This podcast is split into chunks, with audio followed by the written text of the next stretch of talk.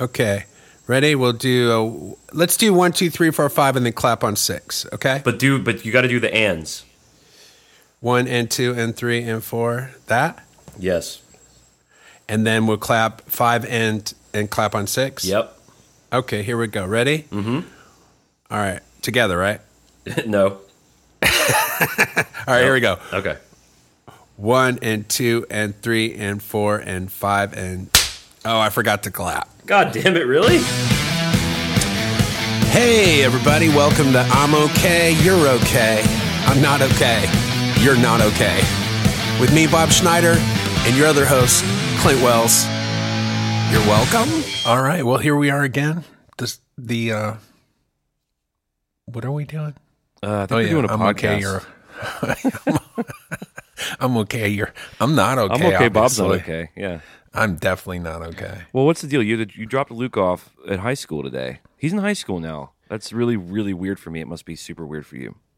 It's, I mean, it wasn't weird until you said it. And then as soon as I heard you say it, mm-hmm. I was like, oh shit. Yeah. My son's in high school. Cause I always think of him as like a four or five year old kid. Mm. The same way I think of myself as kind of like an eight or nine year old kid and not a late 40s kid. I've been using like I've been telling people I'm in my late 40s, like real late, like so late. I'm probably not going to be showing up.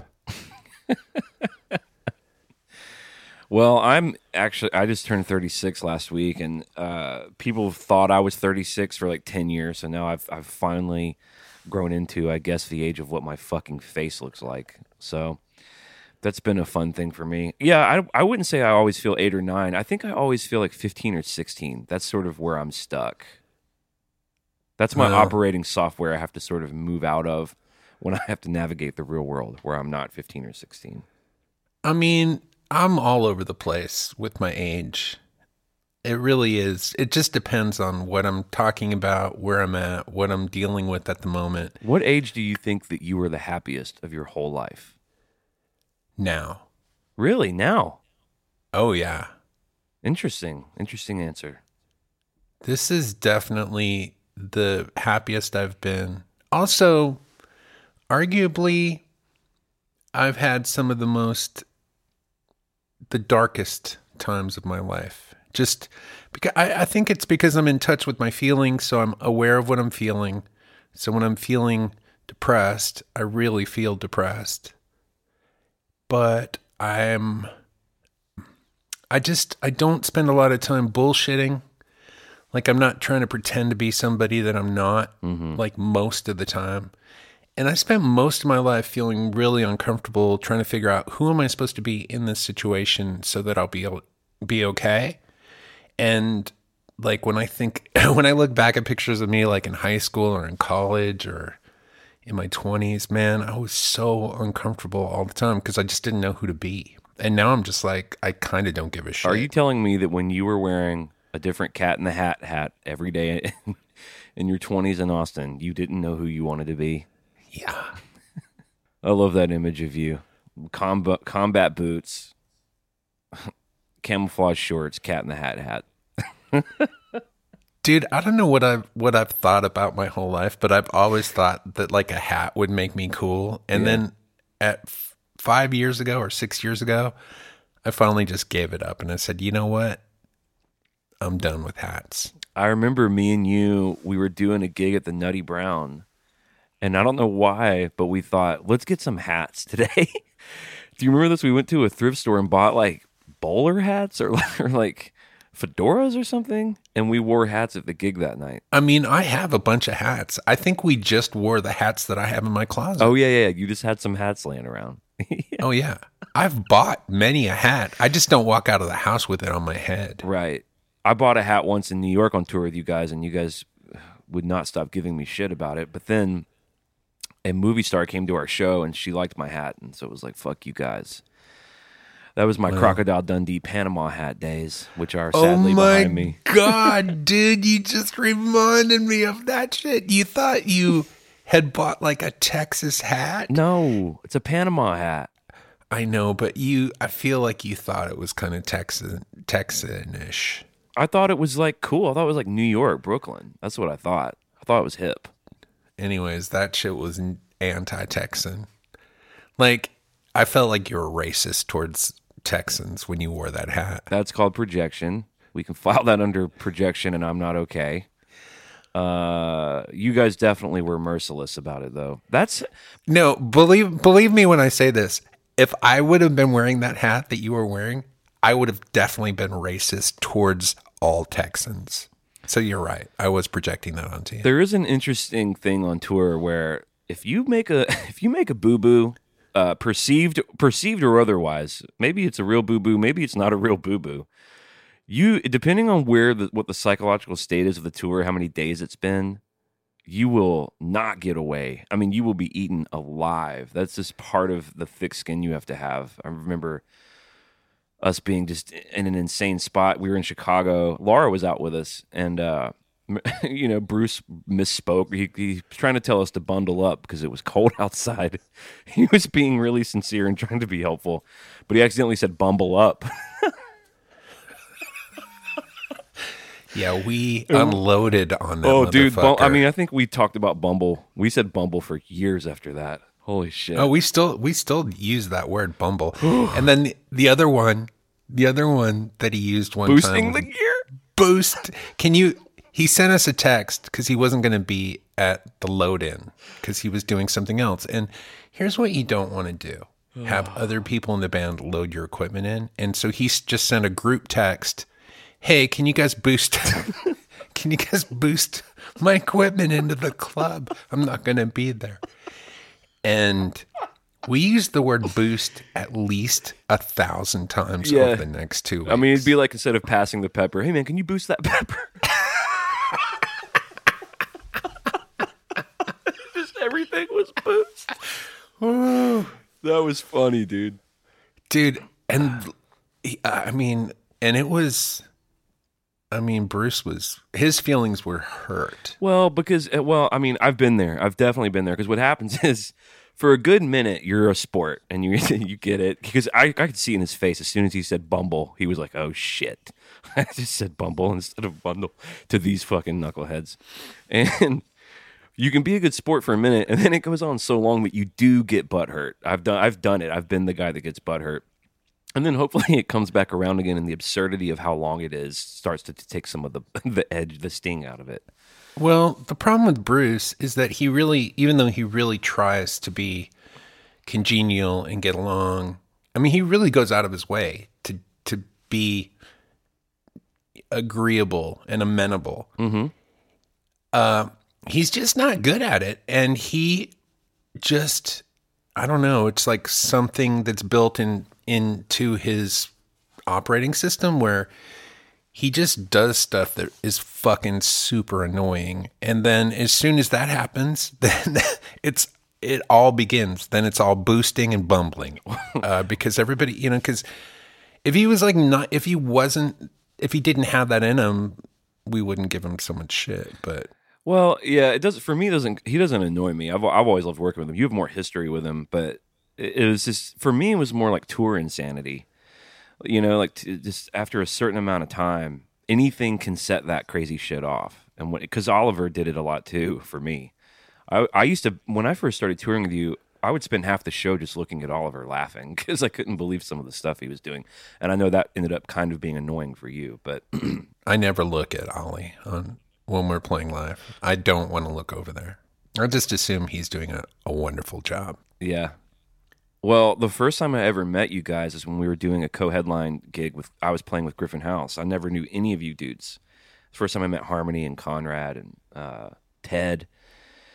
well, we pulled up in our little rinky-dink van next to y'all's bus, and I guess Oliver had been swimming in the ocean because this was in Carmel, California, and he was only in swim trunks. And so you guys were sound checking. He was like, I got to go change clothes. And, and uh, oh no, the opening band was playing. We were like, dude, just walk out on stage in your swim trunks and play trumpet with this band. He'd never talked to them, never knew them. It was like the first of three local openers. And he walks out playing trumpet. I'll never forget the look on the band's face because they didn't know that he was going to be entering the stage topless, you know, in trunks playing a fucking trumpet. But while he was doing that, you guys had moved the bus and he didn't know where to, so he didn't have any clothes for a while. And so Yeah. that was our first introduction to Oliver. Dude, let me tell you my favorite on stage Ollie story. So we are playing in Chicago, where Ollie's from, and his family, I get maybe his dad, his dad had never come and seen him perform ever. And uh, we were playing outside, and it was during the summer, and it was it was either 99 degrees or 100 degrees or 101 degrees. It was right around that kind of temperature. That was a funny sentence. It was either 99 or 100 or 101 degrees. I mean, I don't know exactly how hot it was, but it was right in there. It was hot. And we're playing outside. So there's no, you know, there's no Was there a cover? Was it a covered stage or anything? Yeah, but kind of covered. You know, it was a small small stage. And it was on a, you know, concrete street. It was in a street. It wasn't in a park. Right. So, so we're playing. This is the first time Ollie's dad has ever shown up at a gig, ever. And we've played Chicago many, many times. He's just never come. He's just not interested. Uh, I don't know what his parents' deal is, but Which that's a shame because Ollie's so talented and cool. But yeah, go ahead. he's he's geniusly talented. And uh, so we go, we get onto the stage, and I look over, and Ollie is wearing a parka, a hat, goggles, gloves, and maybe a snowsuit. But he is bondied up, dude, Yeah, yeah, yeah. like completely. And he doesn't take off any of those clothes for the whole gig. We're doing it's so hot. And then the last song, he takes off everything except for his boxers and he is drenched. Wow. By the way, by the time he took everything off, his dad long gone. His dad stayed for two songs and then left. He's like, "Love you, love you, Dad. Stand up and take a bow." Oh my god. Wow, wow. Oh, that dude's I'll tell you. I'll tell you a couple of ways. Well, it's the same thing, but I did it a couple of times where I really fucked up with Oliver. Because I don't know if you remember, but me and Oliver got along pretty well. Me and Ollie had a good rapport uh, consistently. We just sort of found each other's little, the little way that we we our personalities complement each other, and we got along super well. I would go eat dinner with him and Michelle, and at his house, all that blah blah blah. Here's where I really fucked. I've where Ollie was really mad at me. Is this would happen in Chicago because that was where he's from, and he would have family there, so he would often leave right after the gig, right? And he would we just wouldn't see him again, and we would get after show food. For most people don't know, like usually when after a show, the tour manager would usually procure for you after show food. You order off a menu. He writes your name on a little styrofoam thing. I would be drunk and hungry, and I've eaten my food, and then I would eat Ollie's dinner Ooh. Because I thought, well, it's super late. It's been sitting here for hours. Bus calls at two, and he would usually get there right before bus call. And he'd be like, "Where's my food?" And I'm like, "Oh man, I'm so sorry, dude. I was drunk and I ate it." Ooh, he did not like that. And He did not brush that off. It was like a big talk. And then a couple of months later, I think I did it again just because I was hungry and he wasn't there. But this is the only time that I've really been sideways with Oliver. Yeah. I mean, yeah. I learned that along. Yeah, he takes his food very seriously. Well, it was pretty uncool to do. I mean, if someone did that to me on my bus now, I wouldn't. I'd be pretty unhappy. If some new guy in the band ate my fucking after show food, I'd be pretty upset too. I think it was reasonable. Yeah, I mean, the only time I've ever done that sort of thing is if everybody's in bed and everybody's, and it was when we, you know, when we used to travel around in a tour bus. Mm-hmm. And if everybody was in bed and I was up and I was hungry, I would just open up the cabinets and eat whatever I could. But Right. then with the idea that the next day, the first thing I would do is replace the food. Like I'm not going to just eat it and then not replace it. And plus, they're sleeping, so they're not going to eat it. How often did you replace it first thing? Uh, I mean, I was pretty good about replacing the food, and and you know, we would joke about it and go, "Oh, I guess the bus rats got in there," and stuff like that. Um, but um, yeah, I was pretty good. I mean, here's the thing about touring, and you know it because you do it and I do it, but people don't understand that part of touring is being cool to the people around you because you're away from home. Um, it's not fun, and people think it's like being in a band's fun because they just see you playing live, and that's great. Playing is fun. You're up there with your friends. Um, maybe you're partying after the show. All that's great, but then the rest of it, you're just hanging out with a bunch of dudes in real tight quarters uh, moving down the highway at dangerous, deadly speeds. And part of your deal is just stay out of everybody's way. Don't annoy anybody. Don't fuck with their shit. And that's the deal. So when you break any of those rules uh, enough, you're not going to have a gig. Yeah. That's half the gig is just being able to like not fuck with people. You could, uh, yeah. I mean, you'll agree with this. You could be a good musician, but if you really shit the bed in that area that you just talked about, you'll go. I mean, someone would rather have a less a lesser musician that's easier to travel with and hang with. Oh yeah, for sure. I mean, I know a bunch of guys who are amazingly talented who I just won't tour with because you can't tour with them. It's like touring with a a box full of uh, cobras or something. You know what I mean? It's just it's it's just not fun. Right. Uh, in the new uh, Rolling Thunder Revue documentary about this tour that Bob Dylan did, have you seen this? Scorsese did this documentary. It's on Netflix. It's really good. I watched uh, about half of it. Well, what I love about it is they just found this crazy Greenwich Village violin player chick because he almost ran over her in his car talking about Dylan and they ended up hitting it off. It turns out she's this wonderful violin player who was dating Gene Simmons at the time. But it's really funny at a certain part of the documentary. I don't know if you got this far. A lot of the people that were on the crew and in the band start kind of talking about her. And dude, she seems crazy. Like, yeah, she, she traveled with like this huge like treasure chest that had like swords in it and candelabras and she traveled with a snake and she had a sword and a scabbard all the time funny imagine touring with someone like that. They, they would go immediately but i guess back in the 70s that shit they were rolling a little more loose than we like to. Dude, all I know about that tour is Bob Dylan was fucked up. well the band said that the only time they saw him was a on the stage at the gig which is fine but the only other time they saw him was when he was driving the tour bus which he often did Because he was coked out of his mind and he had to do something. He just looks so gacked out, man. He's wearing the kabuki makeup. I think it's awesome. It, it it watching that. I watch it on an airplane. You know how airplane movies are. You're willing to watch shit you might otherwise not watch on an airplane. I watched that on a plane, and that kind of got me back into Dylan for a minute because I thought that his persona was so interesting, and the songs from that era, from the Desire era, are so good. And how does he write all those verses and memorize them? You write a lot of verses. How would- would you be able to memorize all that shit? I guess if you were uh, just an insane cokehead, maybe. I mean, I used to have all my songs memorized, um, but I don't need to memorize them anymore because I have them on, on an iPad. So I don't necessarily worry about it. But if I had to, It's just a muscle. if I, yeah, if I had to, then I would. And, um, and I mean, he's a smart motherfucker. So, I mean, he's, you know, he, he probably has that ability to memorize a lot of lyrics. Just retain it all. Sure. Well, should we read some email? What should we do? Should we? This has been a nice chat so far. Should we just let it roll? Let it ride? I want to talk about how good Lana Del Rey is. Have you listened to the? Have you had a chance to listen to Norman fucking Rockwell? I haven't, except for the "Fuck It, I Love You" song, which I liked. But let me say this: I can track with you on that because she's one of my favorite artists. Uh, Born to Die and Ultraviolence, two of my favorite records. So I'm with you 100. percent And I've heard her new record's great. What do you think?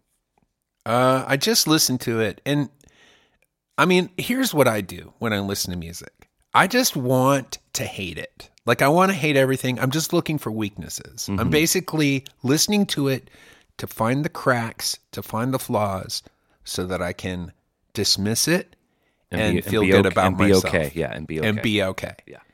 And Lana Del Rey, like even like there's a couple songs that start off and I'm like they, they all start off strong because she's one of the best lyricists ever. So they always have a great opening line. And then like there's a couple songs where like, oh yeah, she's starting to fall off a little bit. She's starting to fall off a little bit.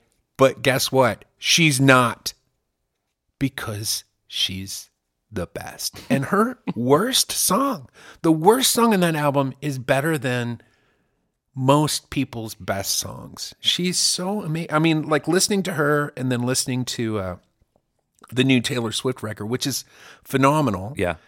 But when you when you compare them back to back, you just go, well, uh, the Taylor Swift record is a is a delicious candy bar that you can eat, but Lana Del Rey's like a meal. Yeah, it's like it's like chef's table, Right. Like it's it's like a, a, a gourmet chef preparing a five star meal, and you're like, oh my god, this is amazing. interesting too that you kind of picked those two records, both produced by Jack Antonoff, by the way, which is interesting to me. Oh, I was wondering what was going on there because that dude is amazing. But I know. I do feel like the Taylor Swift record produced by a bunch of people. It is. It is. It's Jack Antonoff did half of it, or a little less than half of it, and then um, the guy that did Lorde's first record did a lot of it. And I've got a friend who plays guitar for Taylor. I write with all the time, and because he plays guitar for her and he plays a little bit of keys with her, when she puts out a new record, he gets all the stems because he has to figure out how to duplicate it live, or are they going to use this keys patch, or put this in the tracks, or whatever. So he gets this really sort of surgical look into whatever her new things are. And he said that the stuff from Jack was awesome. Like the, all the stems were really clean, the edits were clean. He said the stuff from the Lorde guy was kind of kind of bullshitty, which is interesting to think about on a record at that level. You know, he said the edits were bad. The the MIDI's samples they were using were kind of like logic-y stock stuff, and I thought that was interesting. I wonder if any of that plays some kind of subconscious part in how you or I might respond to a record because we live in that world so much. Um, I don't know. I feel like some people, like some people, just use these sort of janky things, but they're that's just what they use to get the things to get the results that they want. Well, and it can be cool. I mean, it really can be cool. It doesn't, you don't have to have the nicest thing to make the coolest sound for sure. Absolutely. So, like, just because something's clean doesn't make it good, Right. and just because something's janky doesn't make it bad. So, it really is just um, what you do with it. I mean, like, remember when, like, a few years ago, we used to both work in Pro Tools. I think we both work in Logic now. I've always been Logic, but you made the switch. I made the switch a few years ago, but but I don't know, maybe it was ten years ago, maybe it was fifteen years ago. They uh they had um some broken down Pro Tools files for some famous records, and one of them was a Queen song that was just right, yeah. Yeah. And when you listen to those tracks separated out, you're like, man, this sounds just like something that my neighbor did in his garage. but then you put it together and it sounds like Queen. And it, it was just so, it was such an eye opening thing when you realize, oh, the reason that these records sound the way they sound is because of the way they all kind of come together, not because of the individual tracks. And when you're recording your individual tracks, you want them to sound a certain way, but that doesn't necessarily mean that when they're all together with the rest of the band, they're going to sound great. I, I'm not saying it well, but there is a weird magical thing that happens when everything comes together, and it has nothing to do necessarily with high fidelity recordings or Right. you know great equipment or any of that L- stuff. look at all the great bands like Husker Du or the Ramones, Sex Pistols, Velvet. There's so many great bands that had no sense of fidelity or recording. Like even those early Kiss records are just, from an engineering standpoint, just horrifically bad. But there's a bunch of magic in them because it's the sound of those four dudes making music. And also, as you know from making records, the mi- the mixing stage can be so huge, can really take because you can take a. I remember um, um, one of the songs on King Kong. Uh, I can't remember the name of it. It's I think it's the last song on the record. What's the last song on the record? With You the, know has, what it has it has the footsteps on it. Uh, You may wanna take some Oh, you may want to take some time. Yeah, yeah. We Dwight and I loaded that song up with guitars. We just loaded it up because we didn't really know what to do, and Mm. it kind of was a mess. But then whoever mixes your stuff, uh, Dave, what's his name? What's the dude who mixes your shit? Dave McNair. Dave McNair. He kind of found he was almost another creative force in the process and put everything in its right place and made some editing decisions with what should come up and what shouldn't and turned what kind of the rough mix was a kind of a mess turned it into this a beautiful kind of lush landscape. So that's a big part of it too. By the way, you know who's really enjoying this podcast? Who? Chicks. Chicks? Yeah. They're like, mm, give us some more engineering talk. Zip. Well, okay. Well, let's. What did the, what do the chicks want to hear us talk about? Being being old again? Should we talk more about how we're old? Is that what they were responding to? I don't know. I don't know, but I was just like thinking like if I was my wife and I was listening to this, I would have been like, bye bye. I don't think we have a lot of female listeners, Bob. Oh, we don't? I don't think so. No. Oh, well, that's a bummer. Um, do we have an email? Let's listen. Let's uh, let's check out an email and um, in our last five or six minutes here. Well, we've got we've got a couple from E O B, EOB. and they're long. They're long as usual. Um, Can you just pick one? I'll pick one. Yeah, yeah. Now this is in response to episode episode forty one. He says the magical king with curly slippers. I don't know what that's in reference to. He says, "Ha! This podcast is the most fucked up, hilarious, brilliant, honest, off the wall offering on the net." And this episode, not unlike most of the others, was all over the fucking place. I loved every minute of it. Uh, man, I do not. Re- I'm going to look at episode fourteen right now because I do not know, or episode forty one. Episode forty one, big in Japan. So this is right before I went to Japan. Let's see what we talked. Let's see what we talked about here real quick. Clint going to Japan, fan email, spiritual awakening and self actualization, the perspective that comes from having kids, songs we thought would be more successful, naming your kid Noel, writing songs for other people, believing in free will, Bill Cosby, Michael Jackson, O.J. Simpson, Michael Jordan's Hitler mustache. Uh, okay, so that's what we talked about. Okay, well, he's saying that it was the most fucked up honest thing on the internet. He says, sorry to say, though heart wrenchingly poignant and insanely important, I must admit I'm grateful you guys did not circle back to resume the discussion on abortion and right to life and or the termination thereof. Holy shit, that was agonizingly heavy. I will simply chime in and say, yes, Bob, I believe your suggested proposed 16 weeks, four months as a cutoff point, and your reasoning for which is spot on. Okay, we're not going to get into all this shit. Uh, congrats, Clint, Clint, to your wife on her recent achievement, meaning my wife graduating grad school. Fuck you out of your trip in Japan. Uh, love any time you guys talk about your wives and your kids, as it immediately brings up you both brings you both straight back down to earth and into the single most important things in your lives, well beyond the soaring pillars of music, creativity, and poop. He says, A couple of quickies, Clint. Where can we find some samplings of your own music, the songs you yourself have written and published? You can look up my SoundCloud page. Just look up Clint Wells SoundCloud. There's a hundred songs there that I've wrote and produced on the road and in my studio and in green rooms, largely while I was working with Bob. Bob, please describe your dream vacation, aside from just wanting to stay the fuck home whenever you've got some downtime. I get that. May you and Laura realize that dream someday soon. So, what's your dream vacation, Bob? Other than just staying home? No, that's my dream vacation. I my my dream vacation is me being here at home and not having to do shit. And then maybe also being able to sleep. Mm. I'm Like- with you, man. Like sleep for like not for 4 hours, but for 8 hours solid without Yeah. waking up. Like wake up after 8 hours and go, "Oh my god, 8 hours just passed." And feeling like, "Oh my god, I remember this feeling from the 90s." I'm the same way, dude. I, I was telling my wife, I was like, if you think I won't fly all the way to goddamn Tokyo and lay in bed and watch Netflix, you are wrong. Because I will do that. I will fly. I will fly to fucking the moon and still stay in as long as there's Wi-Fi and air conditioning. Yeah. I don't like to travel. Man, I kind of don't either. Well, because it's what we do uh, for our jobs, and we've been doing it for decades. So we're you and I are kind of over it. I just want to be home. I feel like I'm never home. Home is the best. Cuz you can all your all the stuff you love is at home. I was just about to say that your gear, your music, your books, your art, your films. well, my fam your family. Uh, there's also that. Good god.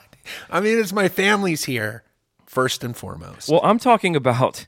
I'm talking about But then rather, all rather my being. stuff. I'm talking about rather being home than being on vacation. I'm assuming I'm with my family on oh, vacation. oh, I see what you're saying. I just mean I like to be home with my, of course, my family, but all my shit that I love that I buy for my life that makes me happy is here. Well, here's here's the problem about being on vacation with your family. You have to spend time with your family. When you're at home, you can get the fuck away from your family real easily. All you got to do is start an argument and then you're out of there. Dude, the great Louis C.K. joke. He talks about putting his family in the car to go to the to go on vacation. Is he cram everything in the car? You get the kids in, You go and you let your wife in the car, and he says that walk from letting your wife in the car back to your driver's seat to get in the car, that's your vacation.